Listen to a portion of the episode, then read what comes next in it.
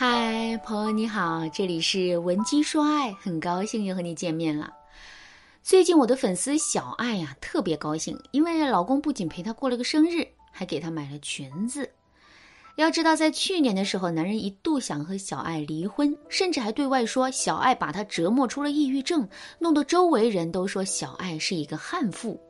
面对男人的指控，小爱委屈的哭成了泪人。小爱对我说：“老师。”不知道我做了什么，让他误会那么深。不管是家务事还是其他事情，没有一件不是我在操持。上到老人，下到孩子，我什么都做好了。他不说自己没用，还和别人说因为我他得了抑郁症，往我身上泼进了脏水。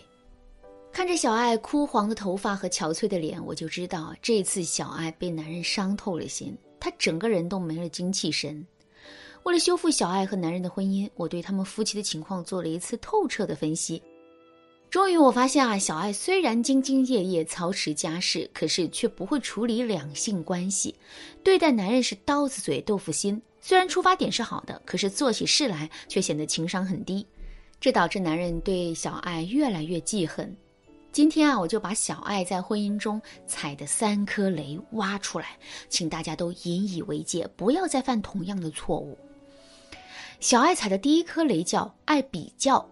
小爱生性要强，无论是对儿子还是对老公，希望他们都成人中之龙。小爱的口头禅就是：“你看看人家，你再看看你。”比如，老公加了一天班回家，看见小爱和儿子都在等自己。本来呢，老公想说一句：“你们先吃就好了，干嘛等我？”结果话还没说出口，小爱就说：“人家隔壁老张六点半就回家了，你怎么天天要忙到九点？”也是，人家是副总，你是科员，人家回家早点，没人敢说呀。然后转头教育儿子：“你看见了吧？不好好学习，你就和你爸一样，给别人当牛做马。”本来呢，小爱和儿子一起等老公吃饭是一件很温馨的事情，结果让小爱这么一顿挖苦之后，男人别说感到温馨了，简直是生不如死。在这个世界上，没有一个人会希望爱人抹杀自己的价值。如果一个女人经常拿着自己的老公和别人比较，总是觉得别人家的男人更好，那么她对老公精神上的打击简直就是毁灭性的。我给小爱点出这个误区之后，小爱就问我：“可是这么多年，我已经习惯这么说话了，我该怎么办呢？”这个也不难，一开始的时候啊，只要掌握一个基本话术就好了——平衡比较法。一般情况下呢，让男人生气的都是。拜高踩低式的比较，比如你非要告诉老公，别人家的老公在天上，他却在地上，这样的说辞肯定会引发男人内心的反弹。但是平衡比较法能够尽可能的弱化爱比较带来的伤害。比如啊，小阿一开始就可以对男人说：“虽然我闺蜜老公挣得多，但是陪家人的时间太少了，你在陪家人这一方面一直做得很好。”平衡比较法就是尽量在提到别人优秀的时候，也要提到自己老公的优点。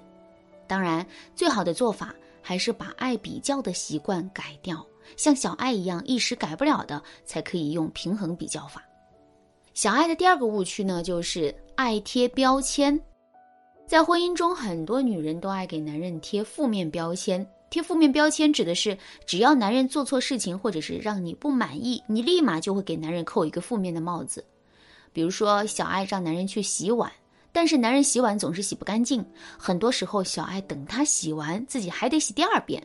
于是啊，小爱就不愿意了，经常对男人说：“你这人怎么回事？干啥啥不行，吃啥啥不剩，简直跟白痴一样，连个碗都不会洗。”就这样，白痴这个很侮辱人的标签就一直跟着男人了。一开始，男人还会和小爱吵两句，但是后面几年啊，男人听完就躲在阳台抽烟，一个人默默不说话。我想那个时候，男人已经动了离婚的心思了。小爱给男人贴了一个白痴标签，得到了什么呢？男人听完小爱对自己的评价以后，上进了吗？变得更好了吗？会洗碗了吗？肯定不会。小爱得到的只有男人的消极抵抗、漠视和怨恨。小爱听了我的分析之后，觉得很冤呐。她问我：“明明洗第二遍碗的人是我，做家务、上班、辅导孩子写作业都是我呀，怎么男人就这么不知好歹的怨恨我了呢？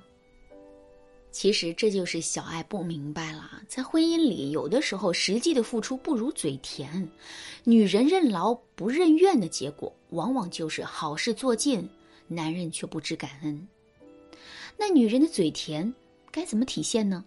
很简单，女人的嘴甜可以体现在给男人贴正面标签上。比如，老公主动洗碗去了，如果他洗得很干净，你就说：“老公，你每次洗碗都好认真啊，你这个人好整洁。”如果他洗的不干净，你就换一个思路，也不夸他洗得好，而是夸他主动洗碗这个行为很体贴。总之啊，你尽量用一个正面的标签去评判男人，就会起到激励男人的作用。你要记住，好男人身上的标签都是温柔、体贴、爱干净。只有你给他贴的标签越好，他就越会向这个标签提供的方向发展。这样一来，一个好男人就被你逐渐的培养起来了。但是贴正面标签也是有门道的。怎样的标签可以让男人为你付出？怎样的标签会让男人对你无法自拔呢？如果你想知道问题的答案，赶紧添加我们微信文姬零三三，文姬的全拼零三三，我们会有专业的导师为你服务，教你做一个御夫达人。误区三：忽视对方的付出。小爱和老公结婚第九年的时候，老公给小爱买了一个大蛋糕，还买了礼物庆祝结婚纪念日。本来呢，男人是好心，但是小爱正在为孩子择校的事情发愁，因为平时这些事啊都是小爱去跑。男人呢，在家是个天天挨骂的甩手掌柜，所以啊，当小爱看到男人搞的这些浪漫，第一个反应就是“商女不知亡国恨，隔江犹唱后庭花”。家里都着急成这样了，你还搞这一套有的没的？然后小爱就狠狠地数落了男人一顿，还让男人省着点花钱，把礼物退了。男人当时的感受是什么？我不说，大家应该都能感受到了。从那以后，男人没有陪小爱过过任何纪念日，礼物这两个字更是在他婚姻当中彻底消失了。小爱完全体会不到男人为纪念日花的心思，以及男人对她笨拙的爱和体贴。小爱的这番数落，恰恰说明她忽视了男人的自尊和付出，只按照她自己的思维方式做事。男人只要有跟他。不合拍的地方，在他眼里都是错的。小爱的这种做法是婚姻生活中的大忌，所有人都该记住。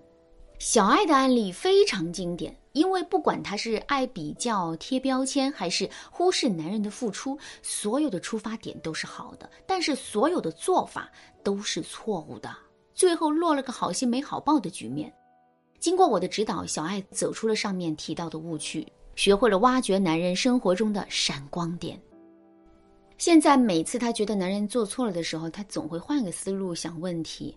比如孩子生病，男人着急送孩子去医院，忘记锁车，导致车被偷了。男人自知理亏，不敢说话。小爱就说：“你看你还要和我离婚，家里没我行吗？不过幸好你送孩子去医院及时，不然事就大了。你对孩子这么上心，是个好爸爸。”老公没事的，大事我们一起扛着。何况车的事也不算大事，别难过了。男人听了小爱的话，感激的看了看小爱一眼，态度也一下子温和了。就这样，慢慢的，在我的指导下，小爱把自己踩的坑一步步填平了，他们的夫妻关系也达到了前所未有的恩爱和谐。如果你和老公的关系也出了问题，你不知道该如何解决，赶紧添加我们的微信文姬零三三，文姬的全拼零三三吧。我们会有专业的导师为你服务，一步步帮你解决问题，让幸福回到你身边。好啦，今天的内容就到这里啦。文姬说爱，迷茫情场，你得力的军师。